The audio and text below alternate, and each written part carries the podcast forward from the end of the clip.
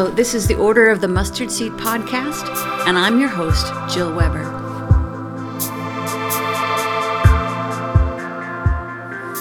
So I'm here in Peckham, London, with Ian Mobsby. Um, Ian is the elected prior of the Wellspring community, and um, and you're sort of like the network weaver, grand architect, in my mind at least, of this emerging new monastic network in the UK, and then also an author. So, um, I mean, the book that came to mind was um, oh shoot, it was the ancient ancient faith future mission, and then you also wrote God Unknown. Yeah. So, uh, Ian is somebody who was an early inspiration for me in the whole new monastic movement. So I'm really excited to be sitting here with Ian and uh, am just really keen to hear what he has to say to us about um, the new monastic movement here in the UK. So, Ian, first of all, talk to us about Peckham and the Wellspring community and what you're doing here. Okay, so Peckham uh, in South London is a really poor area. It's an area of one of the poorest parishes in the country, uh, and uh, the parish here wasn't working very well. Uh, the previous rector had left, uh, and the diocese didn't know quite what to do. So they were very keen to explore what would a fresh expression of church look like here, um, and what would work. Uh, and so I came from two. I was involved with a community called the Moot Community in the City of London, and we did a little bit of a church plant. There was like three of us came from that community plus me uh, to this parish. And so what we've established now, like three years in, is that we have a house where there are four people living together here, uh, and those people give their time to sustain uh, various life, their kind of prayer and action life. Uh, and we've got a whole kind of daily prayer thing going on in the church, which is going to be quite transformed by all this uh, involvement of a new monastic community, and established a Sunday evening service. Uh, the really exciting stuff at the moment with all the Brexit stuff that's kicking in around here is that uh, we just started a community cafe and a, pantry project, which is about trying to uh, find, you know, provide food for people who are really on low budgets. So I'm excited. The, the the next piece, I think we've kind of really focused on serving the poor, uh, and it's a community of about 20, 25 now, depending on uh, who's who's around. Uh, then, and then, uh, so the next big thing, which is really where my heart is, is about reaching out to the spiritual, not religious, which I think is one of the key key DNAs of uh, of the kind of renewal of monasticism because so so many people are trying to explore secular spirituality and it's about how do we live out christian spirituality in the context of a world that desperately is seeking significance and meaning so we've just started that uh, and uh, I love all that. So that that call for new monasticism to reach out to the poor, radical new forms of community, and reaching out to the spiritual, not religious, is what we're trying to do here. Tell me more about that, the opportunities that you see, you know, in that whole realm of folks who are seeking but who aren't interested in traditional forms of Christianity. So I've, from my cause craziness, I started doing a PhD research project on this because it really matters to me. Partly because my family are all there, my partner's there, the, my so it's like the big area, the gap between the church uh, and people who are spiritual, not religious. So. Uh, the problem with the churches is that you know that people have had really bad experiences of the church that people don't trust it to engage with existential questions. So what we've been playing with, I think, which was really interesting in its really early days, is that people assume that Christianity is fundamentalism because of everything they see on the television. And so what we have been trying to open up is the more prayerful, the more contemplative. So the one thing that we've got going, there's this wonderful app called Meetup. I don't know if you know it, but it's like a it's a really good thing. And so what we've done, we've started this thing called Serum, which is uh, spirituality discussion groups. And Oh, once okay. a month we do one in the Peckham Pelican Bar, which is a hipster, real hipster place in the area. So we've started doing that, and then that, and then literally you get people turning up at that who are miles away from the church, and then you go there. You're not particular. You know, it's about trying to open up spirituality because uh, my understanding about the Trinity is you create spaces, and the Holy Spirit unsettles people to start exploring the Christian faith. Yeah. And it might take time for people to start building up trusting relationships because people are so concerned about, uh, you know, the church is such a negative stereotype. So, you know, it might take a while to build up the relationships, but I'm so excited when people start trusting people to start asking really significant questions. And so we've been doing it now. I've been doing it in Peckham now for about a year, and I just love it. The hmm. conversations that pe- and the questions that people ask, completely coming from them, without us forcing it or driving it. There's such a hunger and this deep restlessness and unhappiness at the moment, but people do not know that the Christianity has some of the answers in it. They reject it as old news. Yeah. And so you see that as a real opportunity Yes. for the new monastic movement I to step so. into. Yes. So tell me more about that. Yes. Well, in a culture where people are searching for secular spirituality, which that. Can you define that term for us? So that's people who will uh, look out for practice, you know, communities of practice. So they may go to the yoga. Uh. They might go to the gym and have their spiritual mentor, you know, with- Or, or mindfulness courses or mindfulness courses, or even the kind of more direct action groups of people that go on marches. Every single one of those, it seems to me that people are desperately looking for communities of practice. So, what does it mean for Christians to recover a sense of community of practice? Um, and one thing that Uh, in one of the groups that I did, someone said something that really stayed with me. They said the problem about Christians is they say that they're communities practice, they say they pray, but they don't. Mm-hmm. And why is it in Christianity bangs on about being communities of practice, and yet 38, I think it's something horrendous last year in the United Kingdom, 38% of people who said they were Christians never pray. Wow. Okay. All right? And so, what does it mean to get back to a depth of Christian spirituality? Um, you know, people don't want words. You know, I think the problem about Christianity, we've been obsessed about words, books, readings, control, control, control. And actually, what we need to do is, you know, the, as Jesus said, the orientation of the Christian faith is around the heart. So, how do we open up Christian spirituality of the heart? Which then, you know, the prayer then becomes encountering God. Uh, and then how do we open up that type of prayer? And then, and then I really hope that, that it becomes a deep resource for people who are desperately searching. And new monasticism, I think, is focused on that focused call to prayerful action. Uh, so that needs to be significant prayer and significant action. You know, so we need to Not get right back. No, exactly. you know, praying. pe- The Church of England does that really well, which about lots of prayer and not very much action, or a load of action, a lot of action where people have very strong views about what they think needs to happen, Yeah. where it's not deeply based in God. Both of those are completely ineffective. Mm-hmm. It's that radical call where we join in with religious people throughout the centuries, monks, nuns, and friars, um, to that call to prayer for action. So important. It is. Talk to me about so the the landscape from where you're standing with regards to the exploration of monastic spirituality or new monasticism in the UK and beyond. What do you see? Okay, good question. So I kind of see there's a kind of a continuum. Uh, there's like a, a continuum, I think, between.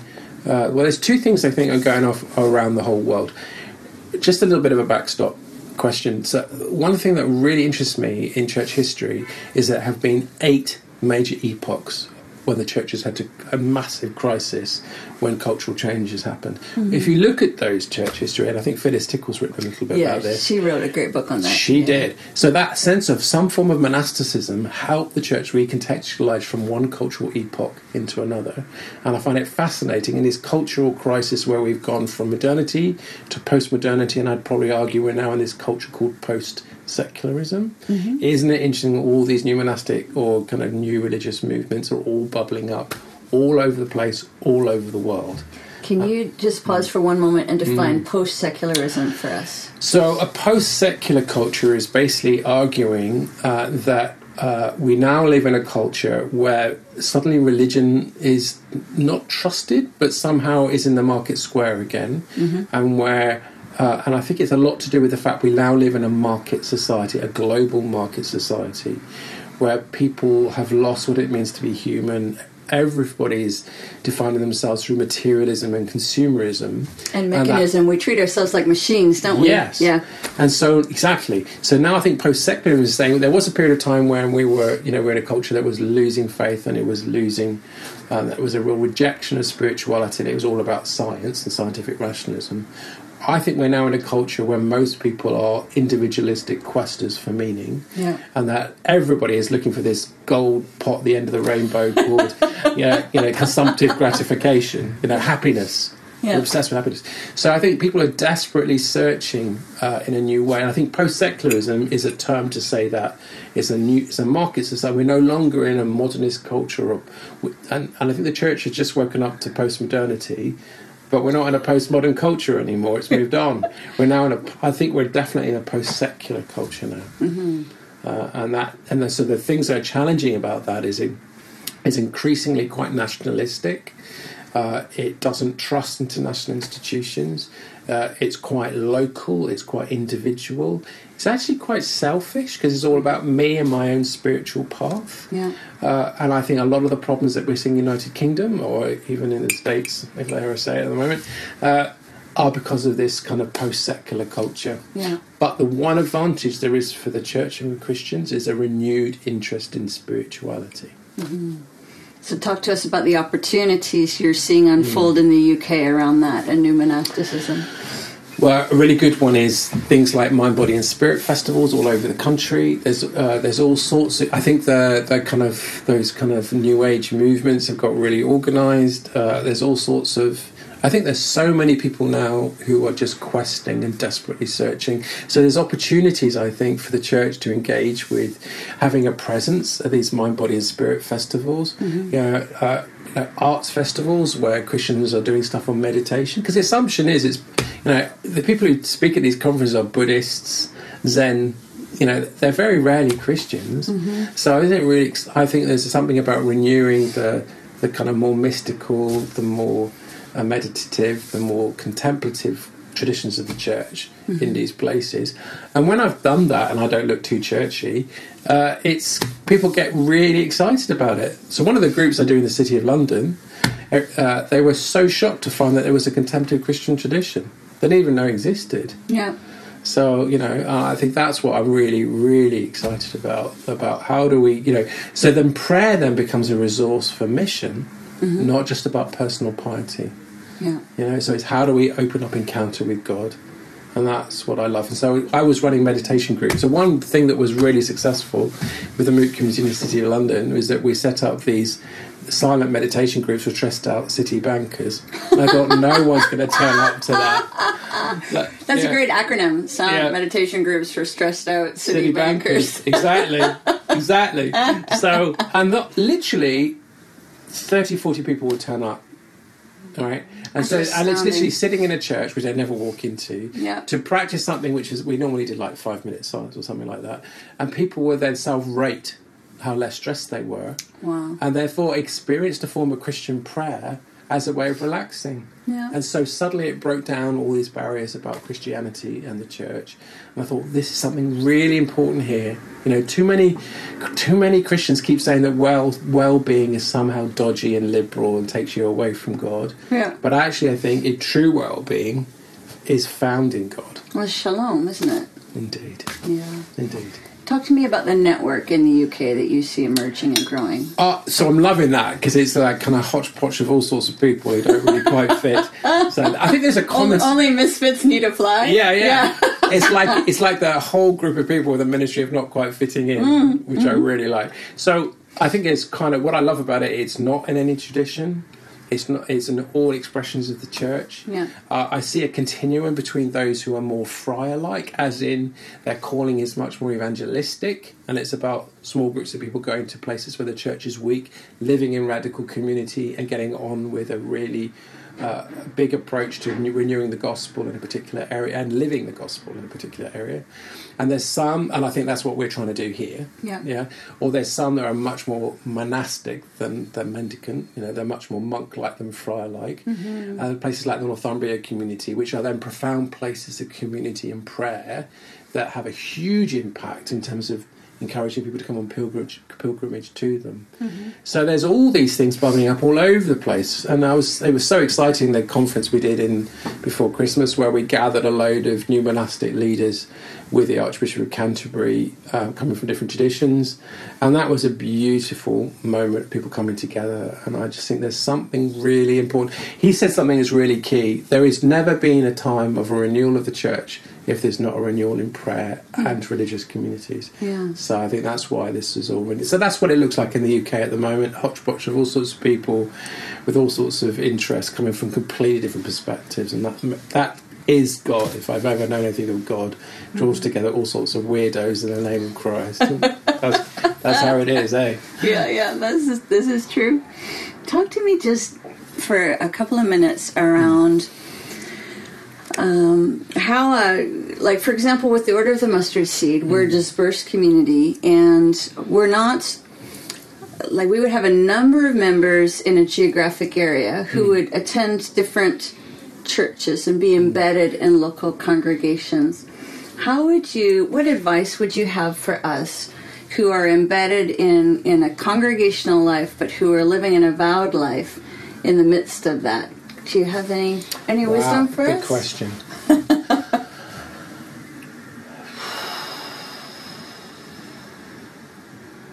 There's something about mission being God's, not ours. You know, I think most of my Christian life I feel guilty that I'm not doing enough, or somehow I'm some sort of fake Christian. Uh, but I think the key thing is to to try and catch up with what God is already doing in those various contexts. Mm-hmm. So the prayer then I think will open you up to what God is calling in those places, so that you don't have to constantly feel like you're not doing enough. Do you know what I mean? If it's Yeah. about us trying to catch up with God, so I would say that a, a rhythm of life is so important. And then when you're on your own, or you're you know you you you're kind of dispersed, that's hard. I think that's the hardest way to do this, but that's mm. That's how it is. Um, but I think if you have that focus on that Trinitarian approach to catch up with what God is already doing, and that most of us need to just get out of the way of God and try to be obedient and surrender to that, Yeah. then I think that opens up a profound way to be able to be anywhere. Yeah, wonderful. What do you?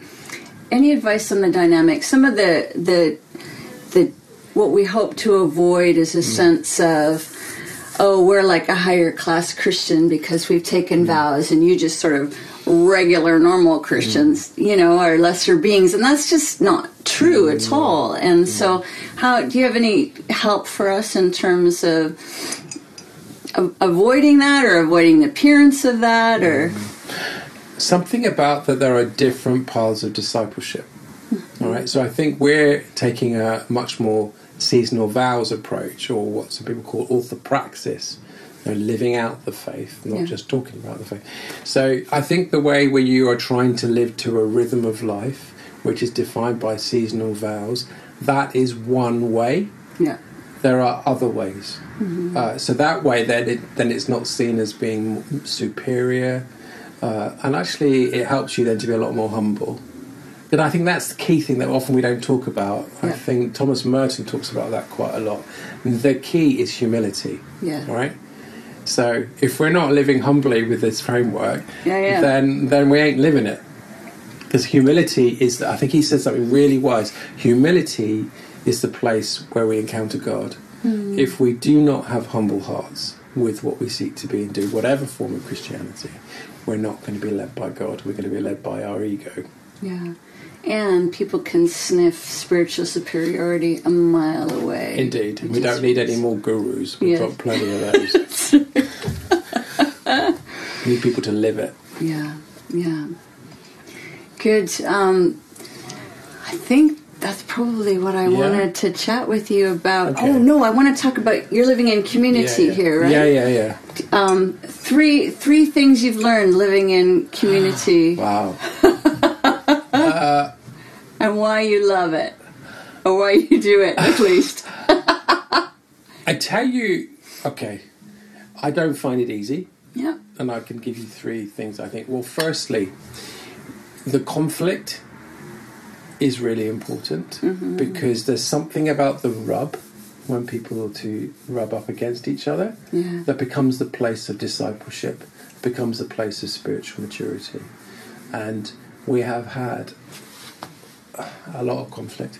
And so, so rather than thinking we're doing community badly, that is community. It's hard, you know. And I think the problem in our atomized society it's so important that we do that. So what else have I learned? Well, it can I just touch Yeah. on that a little bit Yeah. more? I think it's it's a perspective more of, of Ruth Haley Barton uses the phrase conflict transformation. Yeah. And understanding that that those are transformative moments, right? Yeah. When we discover that we're not holy, we're just merely socialized. Yeah, Yeah. totally. so mhm. so that's Uh, number one. So number one, conflict's important as part of the, and you're not doing it wrong. yeah. That number one. Number two, uh, there's something about community being a bit like a jazz band Ah. uh, that that it allows you to improvise because there's a deep rhythm of people living it together that allows you to be able to be a lot more spontaneous. So I've learned that communities help me to be a much better Christian in terms of how to do that jazz thing, in terms of loving service. Yeah. Third thing, uh, I, I'm a really bad prayer, and in terms of being incredibly not very disciplined, and therefore being forced to Yeah. have to pray with people is really helpful for me. Yeah. Uh, so those three things I would say are top things, but it's never everybody. Everybody was talking. You know, no one's really honest about community. It's blooming hard, Yeah, and yeah. it has taken me to the end of myself often Yeah. uh, and it's not easy. I find it really hard. It's constantly hard, and you're not doing it bad if, if that's the case. Yeah. But I think there's something significant in terms of our Christian faith that we the community is at the heart of this. Yeah, I agree. Thank you, Ian. That's wonderful. Now you say you're bad at praying, and um, Ah, but I'm yes. wondering if you could pray for our listeners I here can. as we close out. Just, uh, I just want to thank you so much. I just so appreciate your time and the wisdom and the perspective. I think it's for you've been you've been involved in the this new monastic stuff. Hmm. How long? I became a Christian through the Taizé community, so oh that's gosh, yeah. a rather long time ago. A rather that's long like time. 30, 35 years ago. Okay, so we've got a lot to learn. Thank you for sharing your wisdom with us. Oh, that's okay. So, all right, come and pray for us. pray. So I'm taking this from the Divine Hours, which is a great thing by Phyllis Tickle, was one of my teachers, one of my heroes, and she said this. This is a prayer. Let's pray. Almighty God, the fountain of all wisdom, you know our necessities before we ask, and you know our ignorance in asking. Have compassion on our weakness and mercifully give us those things which for our unworthiness we dare not hope for. Help us to reach beyond our blindness and help us to ask for the worthiness of your Son to be present and to transform our everyday, who lives and reigns with you and the Holy Spirit, one God, now and forever. Amen.